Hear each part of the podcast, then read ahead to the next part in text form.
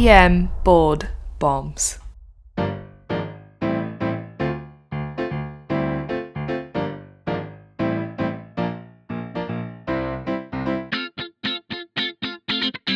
Now, here's doctors Iltifat Husain and Blake Briggs.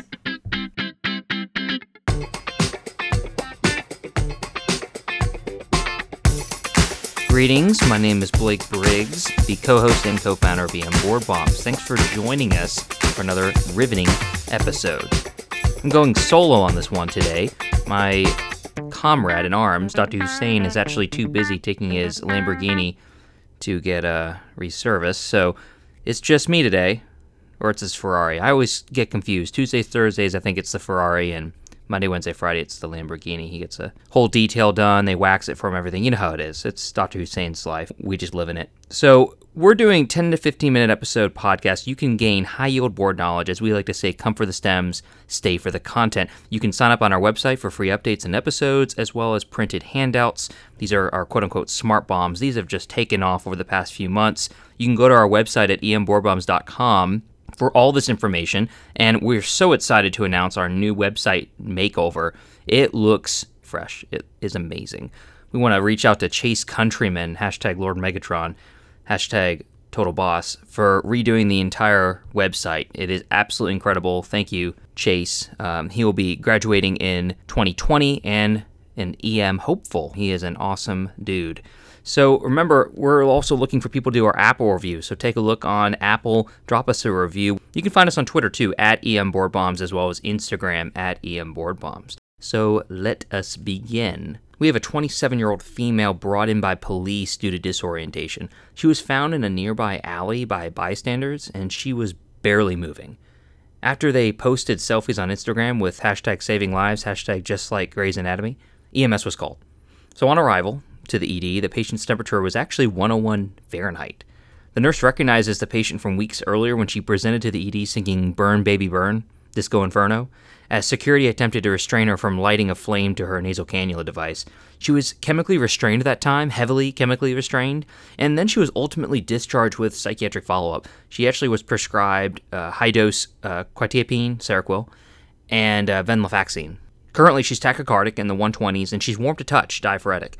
Which of the following is true? A. Age is a major risk factor for this condition. Choice B. Temperature greater than 40 Celsius is very common. Choice C. This condition develops over the course of days. And choice D. Clonus is a classic finding. The correct answer here is going to be C. This condition develops over the course of days. Uh, we're going to really be talking about if you caught on with the question, caught on with the answer choices, the difference between NMS, which is also called neuroleptic malignant syndrome, and serotonin syndrome. Two really classic board presentations, classic tox presentations. They're taught in med school decently well, but in real life, it's tougher to tell the difference sometimes. And so we're really going to hit this hard. NMS should really be called antipsychotic malignant syndrome. I think that's actually a more appropriate name. And it really is an idiosyncratic drug reaction, it's not an allergy.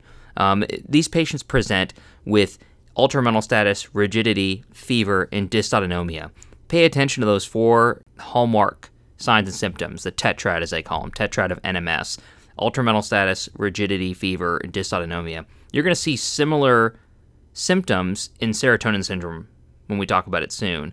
You also see similar presentation in something called malignant hyperthermia. We're not going to talk about today because malignant hyperthermia, in my opinion, is so classically associated with just anesthetic gases, or succinylcholine. And that's going to either be the OR or just intubation in the ED. So, in my opinion, it's really not that hard to diagnose malignant hyperthermia. Um, it's at least on the boards and honestly real life too. You're going to see a rapid within minutes um, rise in temperature, rigidity, altered mental status, you know, dysautonomia, that sort of stuff. So we're just going to leave that out of discussion today because I don't think you should ever confuse malignant hyperthermia with NMS and serotonin syndrome. Um, so let's go further with NMS. In total, a lot of patients get antipsychotics, as you know. And this reaction, we've come to find out, we really don't know why it happens. I'm sure it has to do something with the dopamine, basal ganglia pathway, whatever. We don't really know, and you're never going to be tested on it. What you do need to know is that it's very rare. Less than 3% total of all patients on antipsychotics. It's also not dose dependent and it is not an allergy. Age is not a risk factor here, so that was choice A. First gen antipsychotics are probably the biggest risk, as you could imagine, and what you remember from med school. This includes, of course, haloperidol, fluphenazine. These second gen antipsychotics, along with antiemetics, these are also risk factors. So remember our antiemetics that are the uh, involve the dopamine pathway: metoclopramide, promethazine, droperidol, prochlorperazine. Those are all going to be risk factors. So first and second gen antipsychotics, and then those antiemetics that we just talked about. These are all risk factors. The worst offenders, of course, being the first gen or first generation antipsychotics because they are true dopamine antagonists. So this pretty much occurs whenever it wants. Um, the biggest risk factors we found out is going to be rapid dose escalation. So just like this patient in the question, they had rapid IV and IM doses in the ED, and then they were rapidly put on outpatient therapy. Switching to one agent or the other, or multiple drugs at the same time. So patient getting antipsychotics and then getting antiemetics, and then switching between different agents. The presentation is classically over a few days, so remember that. That's going to be different from serotonin syndrome. So remember this tetrad of altered mental status, rigidity, hyperthermia, and autonomic instability. These are going to be more or less the same four tetrad of symptoms for serotonin syndrome, but there's going to be subtle differences, and it'll help us a lot here.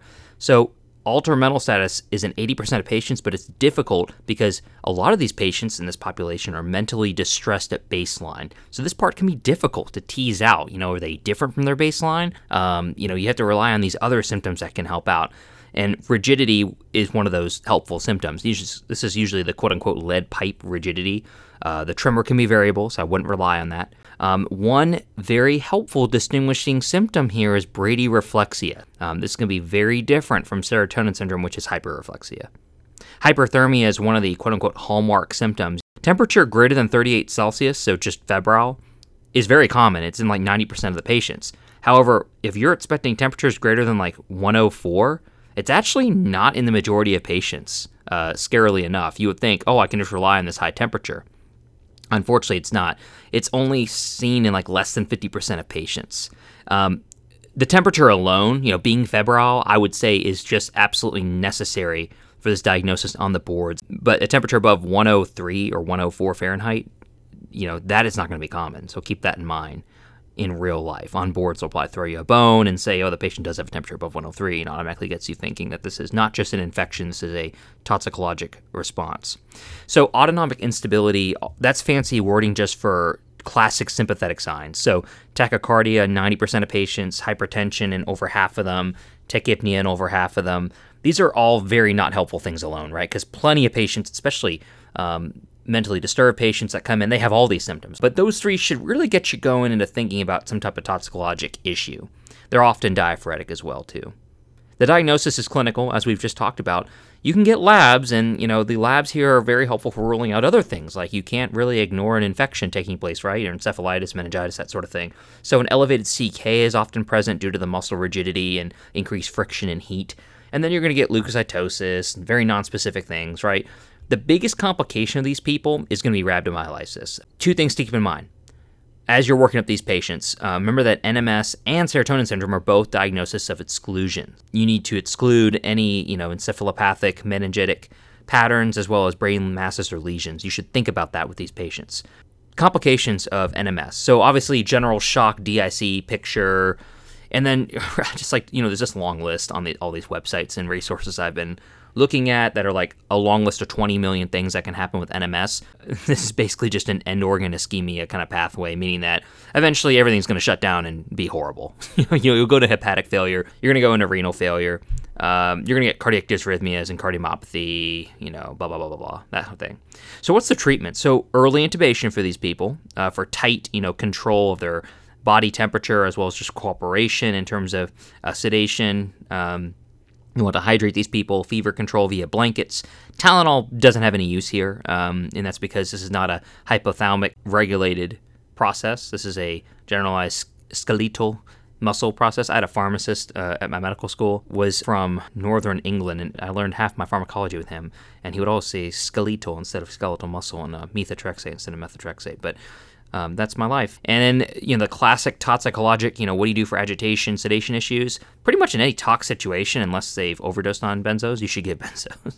so benzos are great for agitation, both in cocaine use, in serotonin syndrome, and NMS. What about dantrolene? Everybody's been talking about dantrolene. Dantrolene's hotly debated. There's no trials to support it. So we start with benzos. That's kind of the typical real world answer and then you go to dantrolene as needed in the moderate severe cases. If it's very severe and you don't have an improvement, even with dantrolene, you're reaching up the top top shelf to bromocriptine or amantadine. Wow, remember those things? Talk about things that ER docs don't really give often. Uh, remember that dantrolene, just a quick review, is a muscle relaxant. This isn't the type of muscle relaxant you would send your grandma home on. Uh, in general, newsflash, you shouldn't be sending home really any grandmas on muscle relaxants. Um, quick note about this on the boards. You know, I think the classic association on boards is NMS, you think dantrolene. Same with malignant hyperthermia. Um, so I'm thinking that that's what they're going to want you to pick. So unfortunately, you know, on boards, dantrolene is going to be the answer still. That's what that classic association they're testing you on. Um, for sedation issues, benzos are the way to go. And the dantrolene, just keep in mind in real life, has not been really associated with any increased survival or uh, faster recovery. So, speaking of recovery, what is the prognosis of these patients? Uh, remember that these patients' mortality is, is less than 20% overall. It used to be like 70%, like back in the day. Um, the time course of like the illness and, you know, when it resolves is about five to seven days, most with neurologic recovery. The big kicker here, and this might frighten people, is that you actually can restart antipsychotics. Remember, this is an idiosyncratic reaction, not an allergic reaction. Um, they've done multiple studies and they haven't really established an association yet with people that get this again. You know, if you get it once, is it like angioedema? You will get it again. Um, so that again is beyond the scope of our today's discussion. All right, so let's talk about serotonin syndrome, and then we'll compare the two and finish up. Serotonin syndrome uh, can result from really any combo of serotonergic agents. Um, most commonly, it results from an overdose of a single agent, uh, an intentional overdose. So you're going to have serotonin, um, which is kind of a weird hormone. So, serotonin increases GI motility, causes hypertension, it causes bronchoconstriction.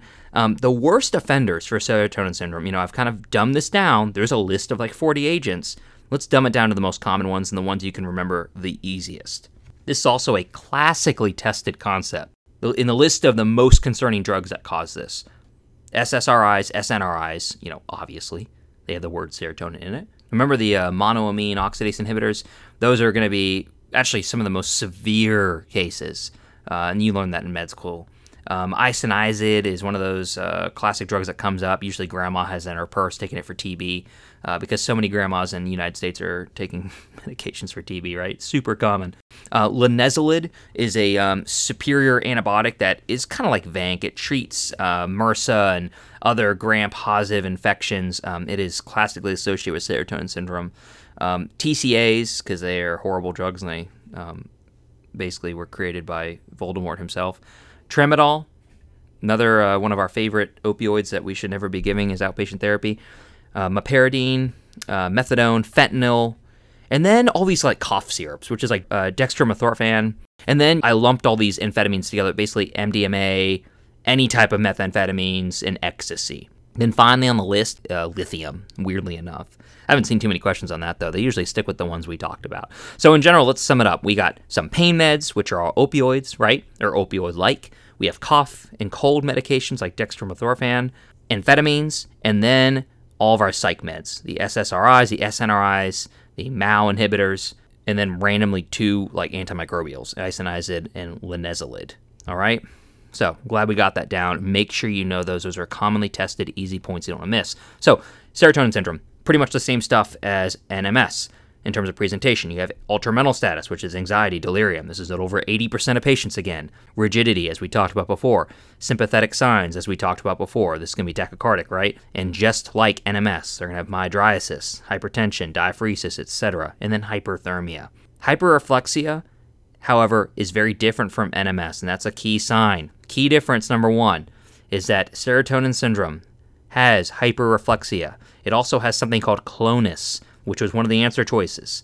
Clonus is basically some form of involuntary rhythmic muscular contraction and relaxation phase that happens either it can happen spontaneously. The most common location you're going to find clonus on a physical exam is found at the ankle. You basically forcibly dorsiflex it and then you let go, and the ankle will kind of go into this rhythmic kind of dorsiflexion, plantar flexion movement, like up and down. It's kind of weird. It's kind of freaky. It's also found in other places, but that's going to be the classic place. And it's also the classic place because thankfully that's the most common place for it. So, interesting enough, the findings of hyperreflexia and clonus considerably more common in the lower extremities for serotonin syndrome. GI symptoms are also common thanks to serotonin being increased. So you have that GI motility, you have vomiting, diarrhea. So the diagnosis is really the same as NMS. You have a high clinical suspicion, you have to rule out other things. The key point here, uh, really kind of a great life pearl, remember to measure Tylenol and salicylate levels in these patients also, because unlike NMS, uh, which you could debate getting those tests still, in these patients in particular, the most common cause is an overdose. You want to rule out the other overdoses too. They could have just went to their, you know, medicine cabinet, dumped a whole cache of pills down their throat. The onset of serotonin syndrome, unlike NMS, is less than 24 hours. In fact, most are like less than six hours. So these patients are going to come in and they're going to be symptomatic almost immediately. So, in terms of criteria, how do we diagnose this? Well, you know, years ago, the Hunter criteria was created, and you may have heard of this, and it basically has to have two points in order to meet the criteria. Now, again, on boards, you don't really have to know the Hunter criteria. You could get the point of the question enough just by reading it and saying, oh, this is serotonin syndrome, based on what we talked about so far. In real life, though, it's obviously a little more difficult. And I don't expect anyone to memorize the Hunter criteria. I don't memorize it, uh, but some of the points make sense, so I'm just going to read through them so you have it. Um, the Hunter criteria has to have two things in order for serotonin syndrome to be present. One is pretty obvious. So, point one patient must have taken some form of serotonergic agents, the things we talked about. Could be in combo, could have been just one of them. That's easy to get, right? Two, must have one of the following sets of symptoms or signs spontaneous clonus, clonus plus agitation or diaphoresis, tremor plus hyperreflexia, hypertonia plus fever plus clonus. So I don't expect anybody to know that. It's just reading it off so you understand it. You can look at MD Calc in real life, and on boards you don't have to know that. You know the things we talked about so far. If you're with me, you're going to get this question right on the boards. The Hunter criteria, just for clinical reference, is actually very good. Um, the sensitivity is like 85% or something, and the specificity is above 95%. Close to the gold standard. And the gold standard, of course, is diagnosis by your friendly neighborhood toxicologist. And when you're on the phone with them and telling them, they're like, uh, you dummy, it's serotonin syndrome. It resolves less than 24 hours with treatment, much shorter course, of course, than NMS. And the whole thing you're going to do here is the same as NMS, right? You're going to sedate with benzodiazepines, you're going to hydrate them, you're going to cool them with blankets. Remember, Tylenol has no role here. And if the temperature is greater than 41 degrees Celsius, these patients need to be intubated, sedated, paralyzed, um, it's just a high risk of a rough clinical course if you don't do that, kind of like NMS we talked about. So I'm sure you all are waiting to hear about it. What's that classic antidote for serotonin syndrome? It's going to be cyproheptadine. This is basically an H1 antagonist. Turns out it's also a serotonin, otherwise a, uh, known as a, a 5-HTA receptor antagonist. That's a serotonin receptor. There's no studies that exist right now to support its use or against its use. However, people are often giving this. It's only an oral medication, so you have to insert an NG tube and or OG tube and give it through there. Um, no dantrolene or antipsychotics are indicated, so that is definitely the wrong answer. The prognosis is same as NMS, thankfully. If you treat this very aggressively with supportive measures, plus or minus cyproheptadine, start to turn around pretty well. Um, that's the majority of patients. So let's summarize here the differences between NMS and serotonin syndrome. Difference number one time course. Neuroleptic malignant syndrome develops over the course of days, typically less than five days. Serotonin syndrome develops within 24 hours, in fact, most often in less than six hours. Symptoms and signs. Remember that NMS and serotonin syndrome both have altered mental status, rigidity, hyperthermia, and some form of autonomic instability. They're usually a quote unquote sympathomimetic presentation. They both have tachycardic hypertension, tachypnea, mydriasis, diaphoresis. Serotonin syndrome has the added benefit of having vomiting and diarrhea. Serotonin syndrome also has greater lower extremity signs. They have hyperreflexia. Meanwhile, NMS has bradyreflexia. And serotonin syndrome has clonus, especially in the lower extremities. Remember that. I'm not going to go through the causes because we clearly know the causes of both are entirely different. And then the treatment is the same you know, you sedate with benzos, you hydrate them, you cool them, and then for NMS, the classic antidote on board is dantrolene, and then for serotonin syndrome, the classic antidote is cyproheptadine.